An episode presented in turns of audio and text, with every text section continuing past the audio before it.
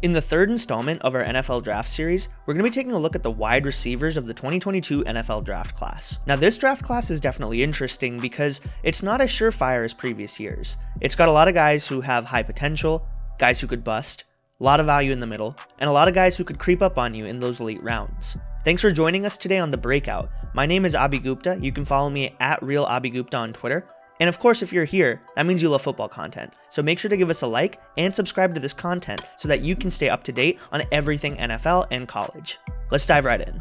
Now, I like to evaluate players based on both film and analytics because this helps us gain a much broader picture around what the player's capabilities are and how to contextualize those players from the situations that they're coming from. However, with the wide receiver position, there are just inherently way more wide receivers who have come into the NFL through the draft process than running backs, quarterbacks, or even tight ends. What that means for us is that we can actually rely on metrics even further than we normally do in order to help us separate the good and the bad. I like to rely on these metrics. First, dominator rating. Now, if you watched our running backs video, dominator rating was used in order to evaluate how dominant was that running back in their own backfield, i.e., how many rushing yards did they have in comparison to all of the rushing yards that that offense had. Wide receiver dominator rating is the exact same thing, just in regards to receiving yards. If a player has a higher dominator rating, that indicates to us that that player is commanding a large percentage of the volume of that passing offense. And it's a really strong signal to us that that player is good, commanding a lot of the offense, commanding a lot of attention, and overall producing with the opportunities that they're getting. Number two, BMI. Now, this one is the most controversial metric on this list and was pretty highlighted last year in the uh, Ja'Marr Chase versus Devonta Smith argument. In essence, Devonta Smith had this fantastic season, but his BMI was probably the lowest that we've ever seen at 23. In comparison, receivers, we're generally seeing them in the low 24s all the way up to 30, and so Devonta Smith was really small. BMI isn't, you know, an end all be all metric, but it helps us understand and delineate players who have the frame and the size and the body in order to handle NFL punishment. No one is saying because Devonta Smith has a low BMI, he won't be a good receiver. The question, i.e., the risk with that player, is that because he's so small, how long can he keep playing in the NFL? BMI is able to help us group players together based on size and weight, ultimately helping us see which players if they're bulkier, which players if they're lighter, how do they compare? Because at the end of the day, you don't want to be comparing 6'5, 240 pound Kelvin Benjamin to Devonta Smith. That's just not an apt comparison. But if you wanted to compare that same guy to a Drake London or to a Mike Evans, then that's a much more apt comparison. And that's what BMI allows us to do. 3. Breakout age. Breakout age helps us determine when a player was able to first command a significant portion of the offense on that team. Were you able to control 20% or more of your team's passing offense in college at a reasonable age? If your breakout age is low, that means that as a freshman or a sophomore, you were producing at a pretty high clip for your offense against juniors and seniors.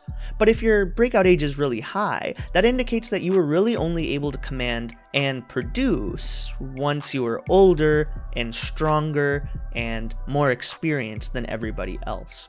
In essence, if you're able to produce a lot earlier, that signals to us that you're going to be very talented and you're going to succeed in the NFL. And number four, receiving yards per team pass attempt. In essence, what this metric tells us is how much you produce based on each pass that is thrown in an offense. Let's go with an example. Player A has 1,000 receiving yards, and that offense threw 500 passes in the season.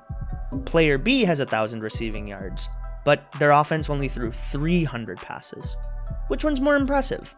Probably the person who is able to get more receiving yards in the lower volume passing offense. It just indicates to us that each pass that they were catching was a lot more productive and a lot more efficient. There were less opportunities and they were able to do more.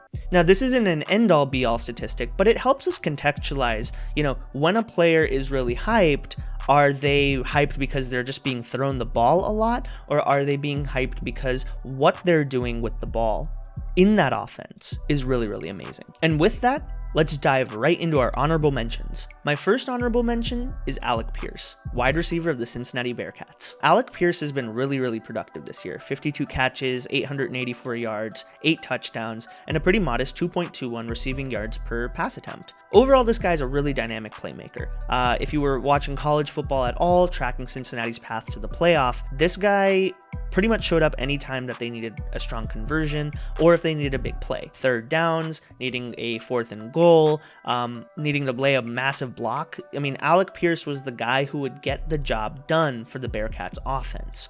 And that's one of the components that I really, really like about this guy. To sum it up, this guy is a fantastic slot receiver, but he is going to fly under the radar in the NFL draft. This guy, you know, is going to fall to probably late day two, early day three, somewhere in the like four to six round range. And, you know, he's going to get picked up. He's still got a lot of game to polish, but he's gonna be one of those guys where he he's just gonna show up and you're gonna be like, where did this guy come from? Why didn't my team draft him? And you know, guys I like to compare him to are Julian Edelman, Hunter Renfrow, Cole Beasley, guys who are able to be the security blanket for your quarterback and are really, really tough. They're willing to do all of the things that a team needs in order to really get more snaps and to actually see the field. I really like this guy, and I think that in the NFL, he has the potential to become a really strong number three, and at the peak of his game, a really strong number two in an offense, playing a slot role, and overall being able to convert on those short yardage passes. My next honorable mention is John Metchie III, wide receiver from Alabama. Now, I know all of you Alabama and SEC fans out there, like, how the hell is this guy in your honorable mentions and he didn't even crack the top list? Well, I mean, let's let's let's contextualize this guy. He produced ridiculously this year. 96 catches, 1142 yards and 8 touchdowns. And that's with Jameson Williams on his team. This guy really did produce. Let's go back to our list of metrics. This guy had no breakout age, so he never surpassed 20% of his team's passing offense, which is really concerning for a metric that I find to be really quintessential for a guy who had opportunities to play. The same argument that people will use for like Henry Ruggs, Devonta Smith, uh, even Jaylen Waddle last year, is that wide receiver room for Alabama was really, really stacked. So, like, can you really fault him? Like, there weren't opportunities. But of course, if you followed me, you know that that doesn't really faze me, and that didn't really concern me because the fact of the matter is, is that if John Metchie was better than Devonta Smith, or if he was better than Henry Ruggs, or if he was better than Jeudy, or if he was better than Waddle, he would have seen more volume.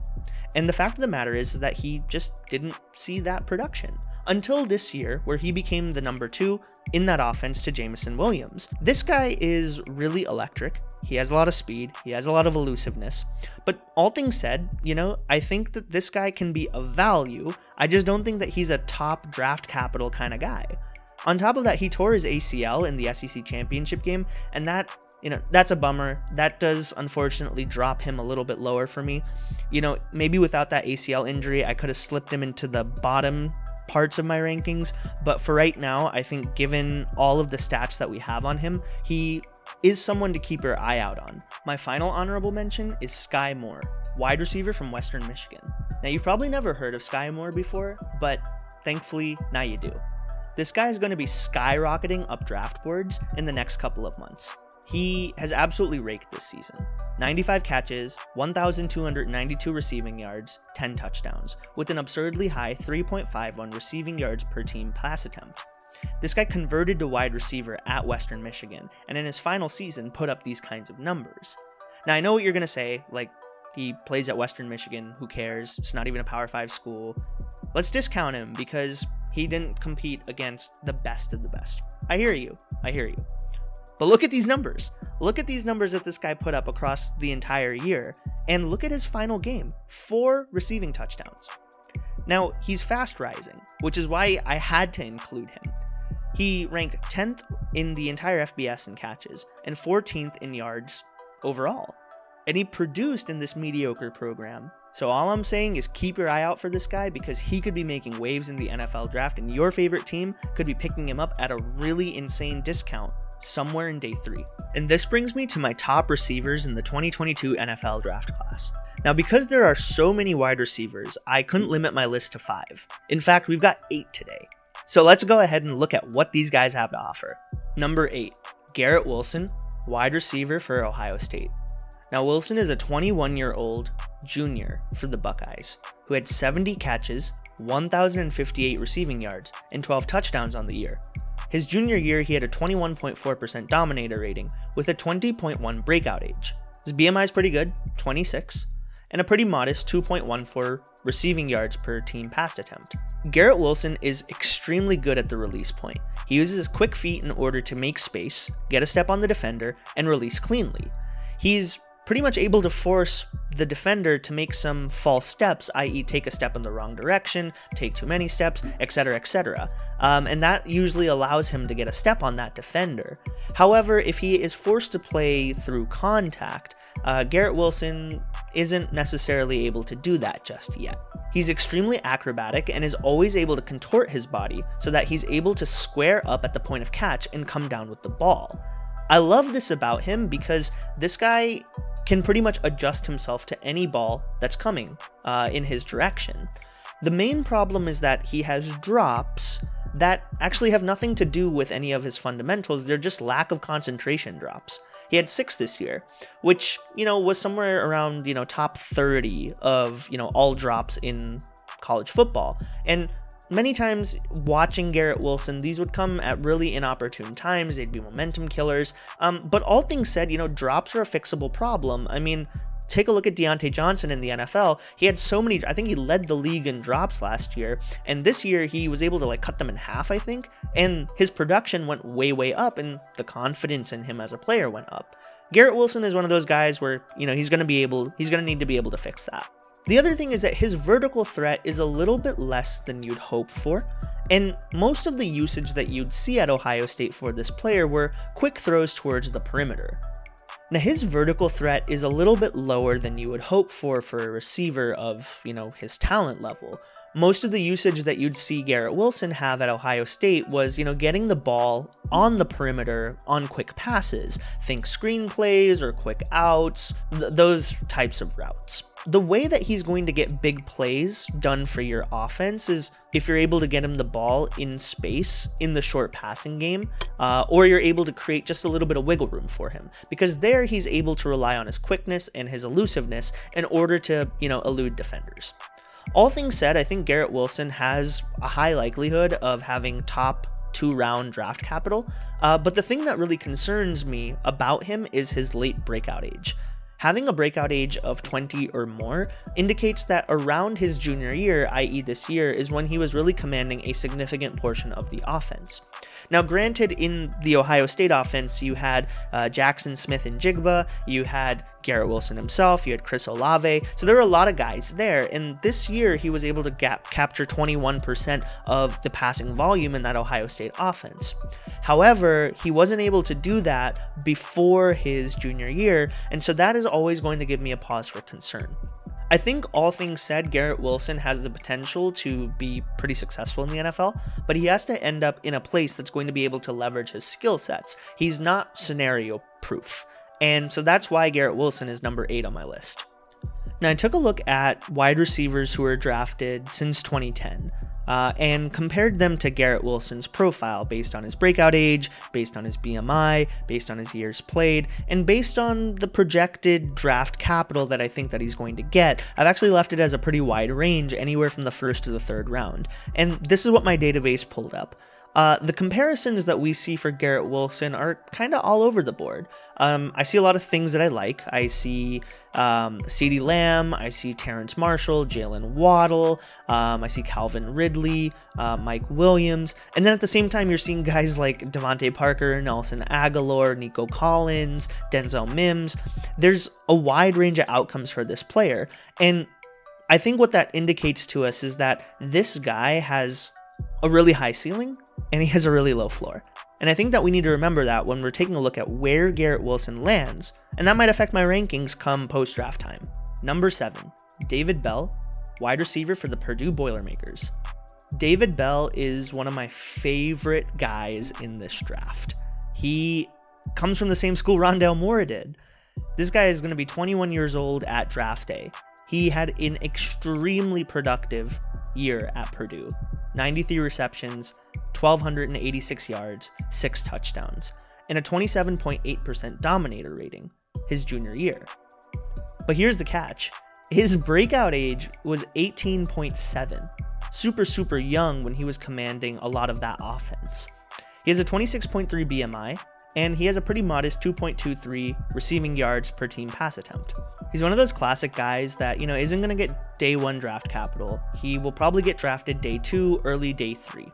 And he's going to fall into a good situation. And he's going to end up having a really, really productive career. And we're going to go, why did he drop? Why didn't anyone take him?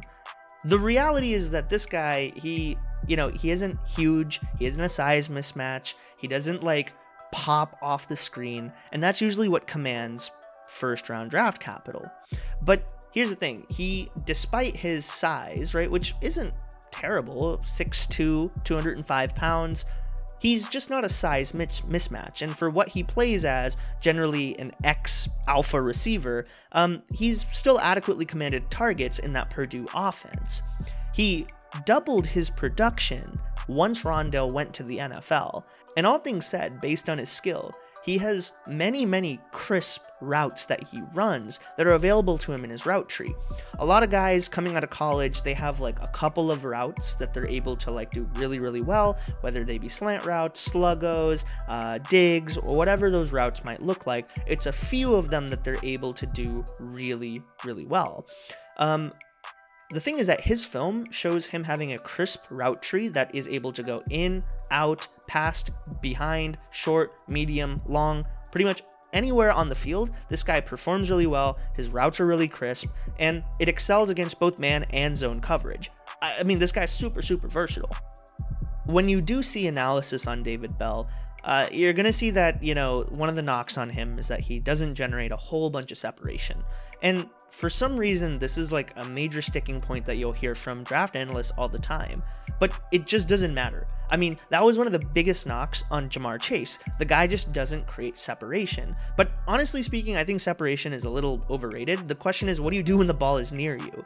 Uh, Ja'Marr Chase had probably the best rookie year of all time and he still doesn't generate separation. He's just able to catch the ball when it matters. All, all things said, you know, I, I, think that he has a lot of characteristics that I want to see in a guy who's going to have a long and fruitful career in the NFL. The final thing I'll say about him is that he has you know what what the football guys like to call it. he's got a lot of grit he's got a lot of moxie he's got a lot of you know it factor but i mean for the most part that's like you know whatever here it matters because when we're talking about a guy who isn't going to be given opportunities necessarily from the get and he's going to have to earn them on the team, this is the kind of player who, you know, when drafted in later rounds, that sort of feedback and the stuff that you're going to see from this player is what is going to buy him opportunities in that offense to show off his potential. I mean, what do I mean by that? It's not just like pushing to get the first down, you know, being rah rah, I'm, you know, really strong. It's willingness to do the absolutely dirty work. He goes over the middle, takes hits. He's been clean clocked a couple of different times uh, Uh, on national television while playing games, and he just gets back up and he blocks really hard. If you tell him, hey man, go block, like he will put as much effort and power that he does into running his routes into blocking. And I love that because this guy, I feel like he has what it takes to be really, really successful in the NFL. The reason that he's so low on my list is just the draft capital. And the fact is, when players are drafted really high in the NFL, they get more opportunities. When they're drafted really low, they get fewer opportunities. So, what we're really trying to bet on is will David Bell be able to excel and reach the right types of production quick enough in the few opportunities or fewer opportunities that he's going to get compared to a first round wide receiver? I think yes, but I'd rather take my chances with more talented receivers who have more opportunities than David Bell. But who knows? Once he gets drafted, if it's a lot higher, he might rise up my ranks as well. Now take a look at his NFL comps based on the strong characteristics that we see from his profile. Three years played or more in college football, a BMI of 26 to 27, day 2 draft capital, rounds 2 or 3, and an under 20 breakout age. Look at this list. I mean, generally speaking, for any player, you're not really going to see a hit rate of over 50% for a given profile. By hit rate, we mean the players that we're comparing them to. What is the percentage likelihood that that player is going to hit, i.e., become a successful player in the NFL, generally defined as like a top 24 receiver in the NFL. And his comps are Tee Higgins, Kenny Golladay, Michael Thomas. Uh, the other three are, you know, KJ Hamler, Hakeem Butler, and Braxton Miller. Okay, those guys were washed, but the three guys that he was compared to, that is something that I like to see. These comps are telling me that they're very similar players. I feel really bullish on David Bell moving forward. Number six, Wan'Dale Robinson, University of Kentucky. Wan'Dale is 21 years old as a junior, had 104 catches, 1,334 receiving yards, and 7 touchdowns. And an absolutely absurd 45.5% dominator rating his junior year. An 18.7 breakout age just like David Bell. A 26.5 BMI, sitting at 5'10, 185. And with a really, really, really high 3.65 receiving yards per team pass attempt. Like he blew up this year. That's that's really what it is. You probably didn't hear about Wan'Dale before this year. And that's because he transferred from Nebraska to Kentucky this year to be in a system that actually leveraged his skill sets. He was recruited as a running back and he converted over to wide receiver. Hence, his absolute explosion in terms of a position change and then going to a scheme that fits his strengths and weaknesses in Kentucky. And now you see these ridiculous numbers that he put up. All things said, you know, he is used in screen passes, uh, he's in the backfield, he's used in jet sweeps, he's used as a slot receiver, he plays the X.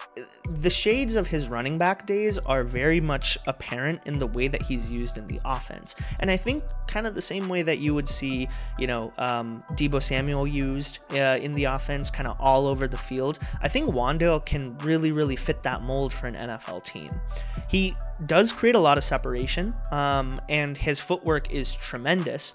But his massive skills here are that he is extremely shifty, and his run after the catch is impeccable.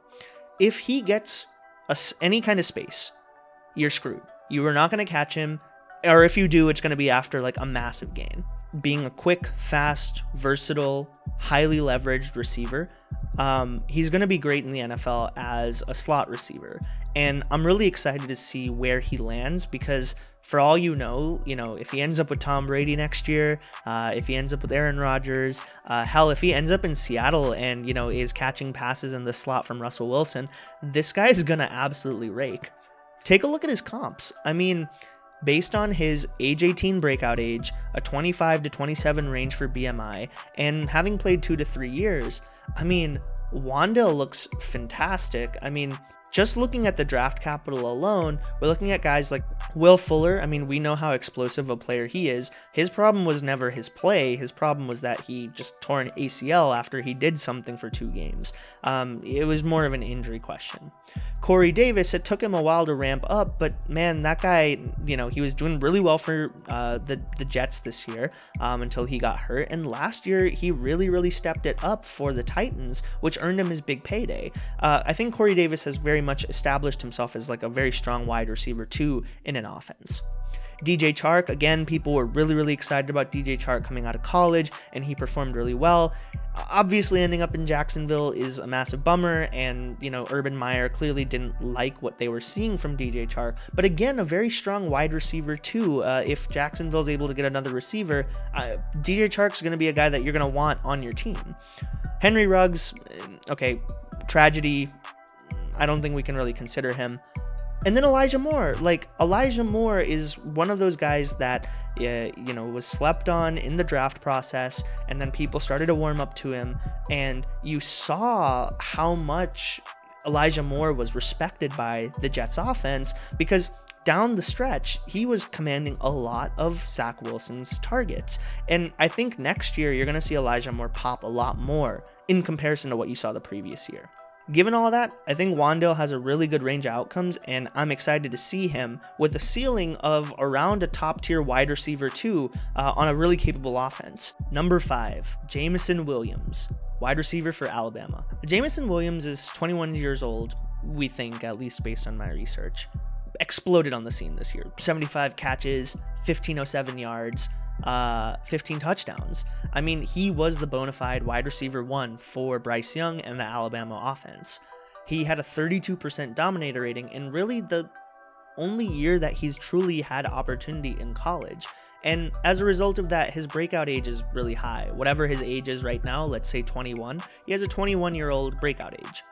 He is a little bit on the smaller, thinner side, 6'2, uh, 189 pounds, with a 24.1 BMI and a pretty high 2.93 receiving yards per team pass attempt. Here's the thing with Jameson Williams. You're, you're always going to get one player during the course of a draft where like he doesn't fit what you've really seen before. Uh, a lot of him, like you have to rely on the context way, way more for a player like him. Here's his story. He was at Ohio State for two years. He was on the bench. He played minimal snaps, sitting behind all of the great wide receivers that, you know, were at Ohio State. And then he has transfers to Alabama this year.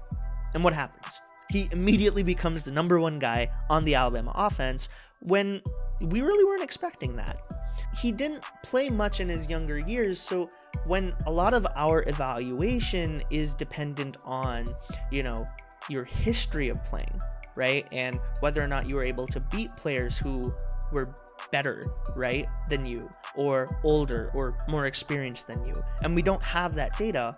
What do we do? So, in essence, the question becomes is he truly skilled? Or is he not as skilled, i.e., that's why he wasn't able to beat, get any playing time?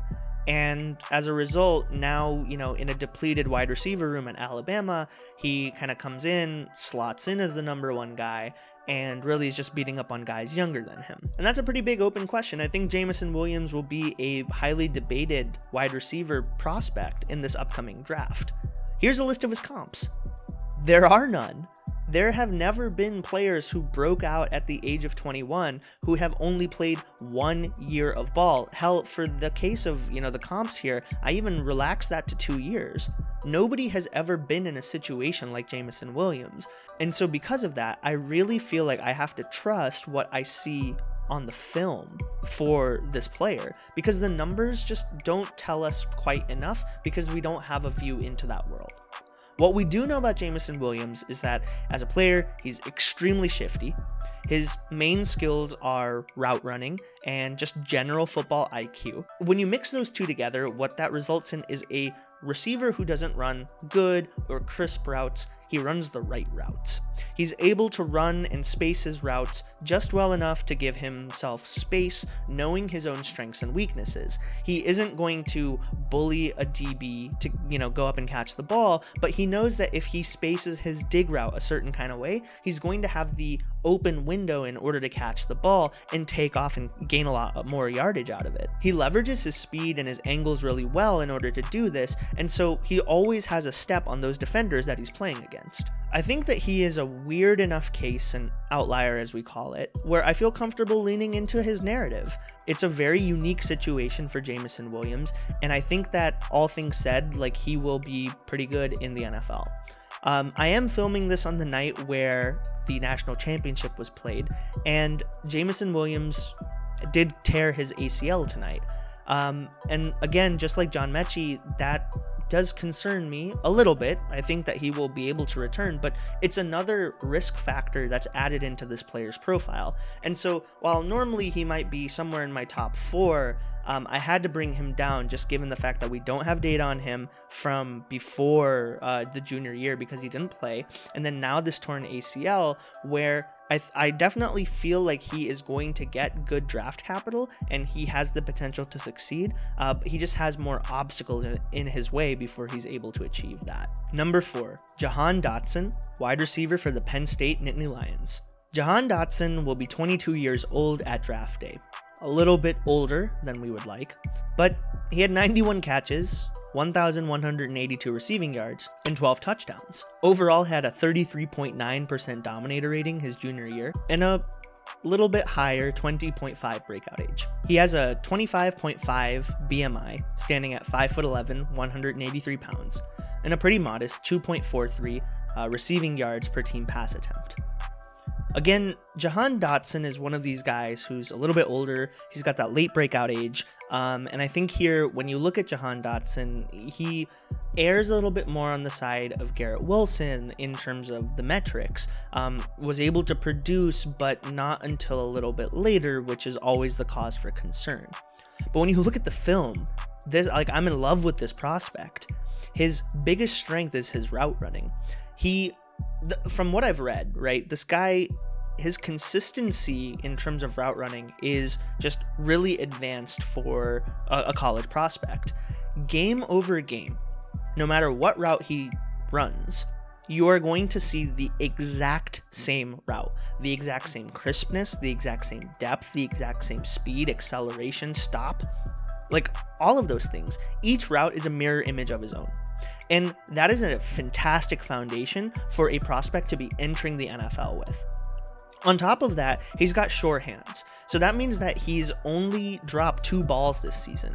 In comparison to a player like Garrett Wilson, I think that Jahan Dotson has a much higher floor as a player, and on top of that, he has those short hands. He doesn't have those concentration drops, which really, really excite me. He leverages his strengths in order to space himself in the field in order to guarantee a catch, and once he knows that the ball is coming in a window that he likes, he's able to track it really well to guarantee a catch. When we talk about ball tracking, this means when, you know, you're halfway down your route and the ball is up in the air, how well are you able to predict where that ball is going to land? And because he's so good at ball tracking and his leaping ability is so strong and he's got such surefire hands, what that leads to is a very, very intuitive player always placing himself at the right place to maximize his chances of coming down with that ball. He's a player who puts his quarterback in the best position to come down with the catch, not just, you know, being, you know, in position, but like actively putting himself in a situation where he's able to get the ball or no one's going to get the ball. With so many different developed skills for Jahan Dotson, I feel this guy is going to have a very easy time, or at least a much easier time, transitioning to the NFL in comparison to other wide receivers. And that's what really, really excites me. Now, Damian Parson of the Draft Network compares him to Diontae Johnson, and I completely agree, just without the drops. His play style mirrors Diontae Johnson really, really well. Now, compared to my database, uh, when you take a look at his NFL comps, they're really amazing as well. When you look at just top three uh, round draft capital, a BMI of 24 to 26, and a breakout age of 20 or higher, this is what we've got. These NFL comps are pretty good. One third chance of being really good based on these comps Tyler Boyd, Calvin Ridley, uh, CeeDee Lamb, and Dyami Brown, who, you know, the verdict is still out on. All guys that I really, really liked coming out of college. If you filter this even further to guys who are, you know, all of those things, plus they played at least three years in college, here's the list. Now that goes from one third to one half. He goes from a 33% chance of being one of these top guys to a 50% chance. And I really, really like this list. If you tell me that he has a chance to be Calvin Ridley or CeeDee Lamb or Dyami Brown as prospects coming out of college, like I really, really like my odds there. And Jahan Dotson excites me, especially in terms of these range of outcomes and his really, really high floor in terms of his overall NFL talent. Number three, Drake London, wide receiver for USC. Drake London is a junior who's 20 years old, with 88 catches, 1,084 yards, and 7 touchdowns his junior year. He had a 30.3% dominator rating, an 18.1 breakout age, 24.9 BMI, really tall guy, 6'5, 210, and a modest 2.56 receiving yards per team pass attempt. Drake London is going to be a darling, and I think he might be a prospect that both film and analytics Twitter can get behind. His breakout age is, I don't think it can get lower than that, 18.1. Uh, his dominator rating is insane, and he's going to be 20 years old coming into the NFL. I really, really like what I've seen from Drake London in terms of his production up until now. Here's some more context on this player. He was a former dual sport athlete at USC, both playing on their basketball team and their football team.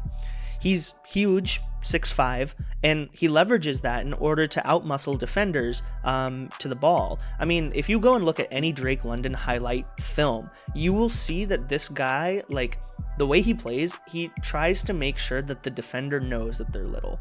He will make it a point that he will go above and beyond and land on top of that defender while cradling the ball. And that's really exciting to see that he knows what his skills are and he leverages that in his play in college. He's pretty much guaranteed because of that to come down with those contested catches um, anytime that it's a 50 50 ball. On top of that, he is a massive threat on downfield balls. I mean, his vertical threat is like insane.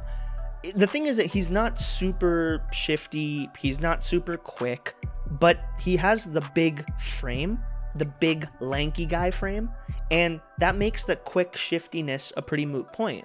Pretty much he's one of those Mike Evans types of guys where he just needs to be given an opportunity and he'll run down the field and he will make sure that he comes down with that ball.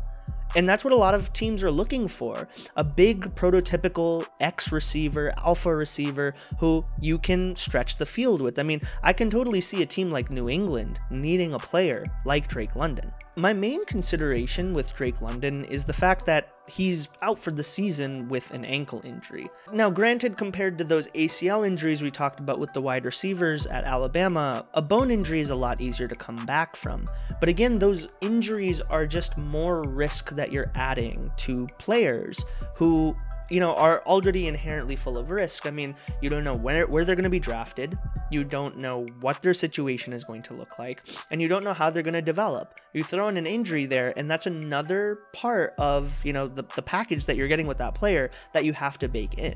It's a big reason why Jaylen Waddle, you know, he, he dropped a little bit in my rankings last year because, you know, with his injury, how well is he going to recover? Is it going to be detrimental to his play? Uh, is he going to be hampered by it? Is all of the stuff that we saw before the injury uh, going to be impacted? All the stuff that we loved for that player is it going to be impacted by that injury? And so with Drake London, I think all of these considerations, um, his his talent and his size and his skill is just so strong that I think that it still puts him above the rest of this list.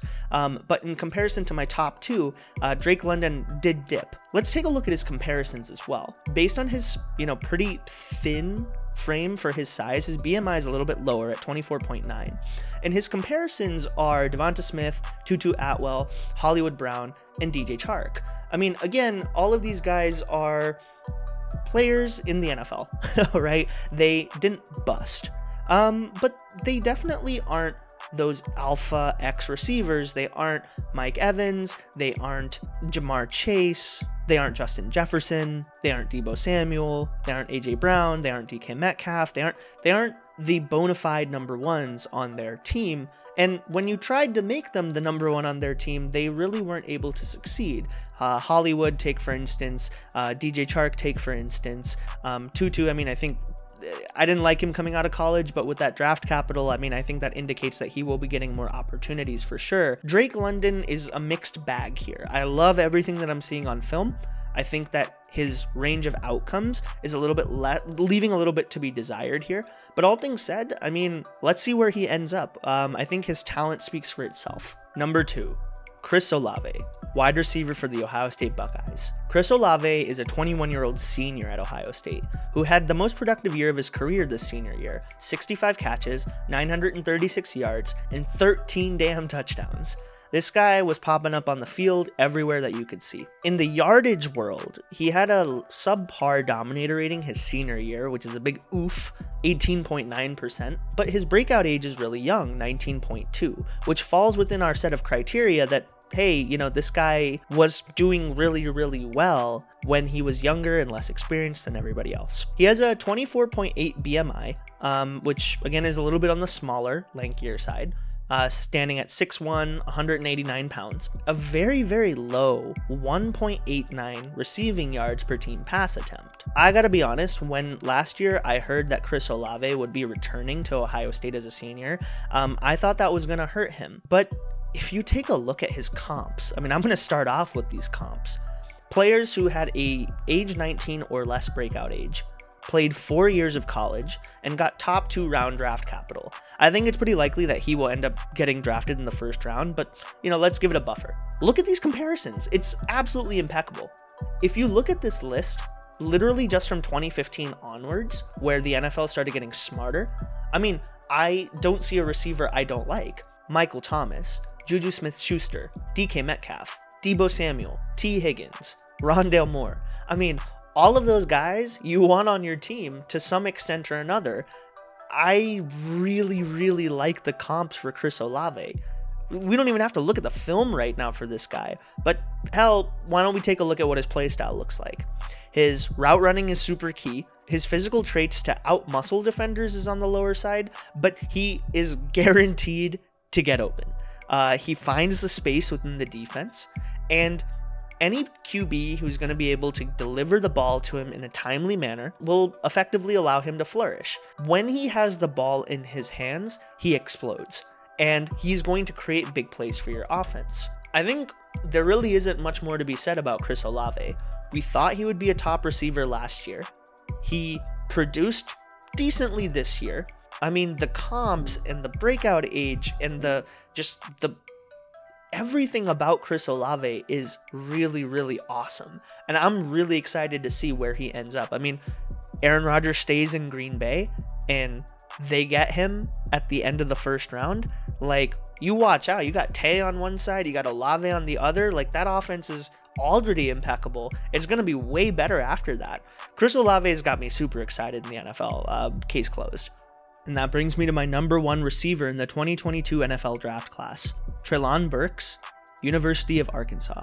Treylon Burks has been pretty much viewed as the top receiver in this draft class for um, a little while now. And after doing a little bit of analysis on this guy, I can see exactly why. Uh, he's 21 years old as a junior. This year, he had 66 catches, uh, 1,104 receiving yards, and 11 touchdowns. He had a 39.7% dominator rating, really, really high. And he's huge. He's absolutely massive 28.1 BMI, standing at 6 foot 3 inches, 225 pounds. He has a 19.5 breakout age and has a really high 3.52 receiving yards per team pass attempt. Burks is overall an extremely versatile wide receiver. He lines up across all areas of the offense, backfield, slot, and X, and he exceeds in every single one of those areas. His football IQ, which you've heard me talk about in previous players, uh, is really strong due to just how many different roles that he plays in the offense. It shows that what he's able to deduce about a defense while playing in the slot reflects in how he runs his routes. Eh, you know, at, at in the in the X position and it shows how he anticipates defenders trying to tackle him when he's in the backfield. I mean, I love how this guy is being used, and I like what I'm seeing when he is used in all of those different ways in the offense. When he's in the slot, he's able to leverage his frame to create space. Pretty much what that means is that because you're big, you're able to, you know, shift your shoulder, uh, move your body so that you're able to block the defender who is on your hip and as a result, you have the first line of sight to the ball, which guarantees that you're going to come down with it. At the very worst case, no one's going to come down with it.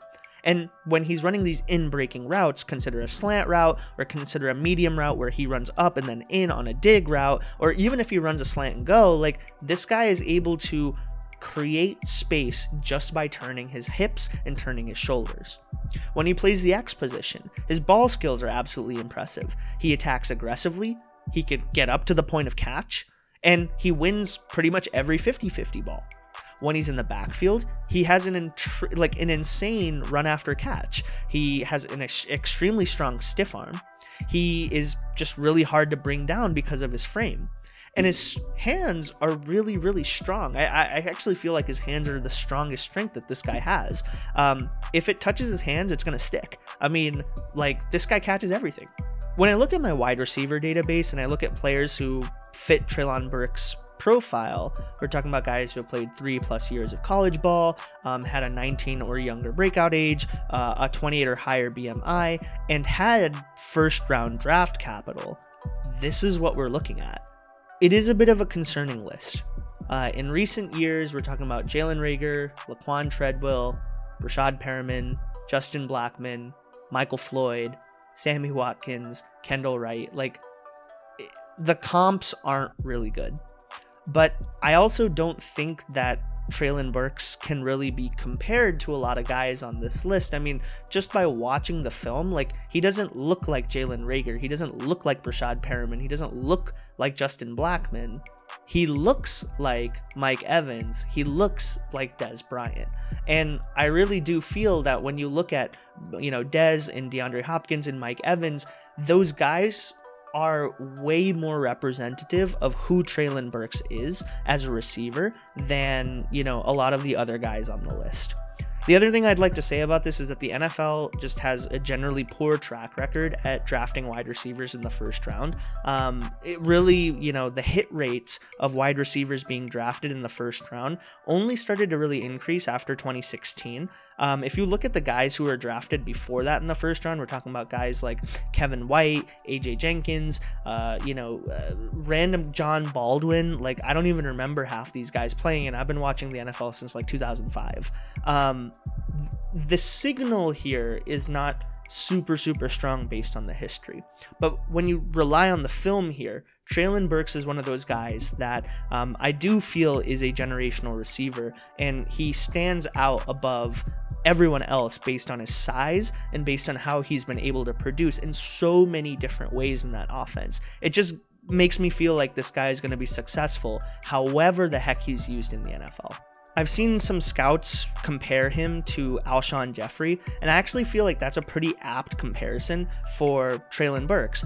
Big guy, goes up and gets the ball. He is your X receiver, soft hands, and really at his peak is, you know, a top 10 receiver in the NFL. I mean, Alshon Jeffery at his peak had 89 catches, 1,400 yards, and 7 touchdowns. I think you can expect those kinds of numbers from Treylon Burks closer to his ceiling. And that's where I'm projecting him to be. And that brings us to the end of our wide receiver preview for the 2022 NFL Draft. As you can see, this draft class has a wide selection of players, players with a lot of strengths, a lot of weaknesses, a lot of data, not a lot of data.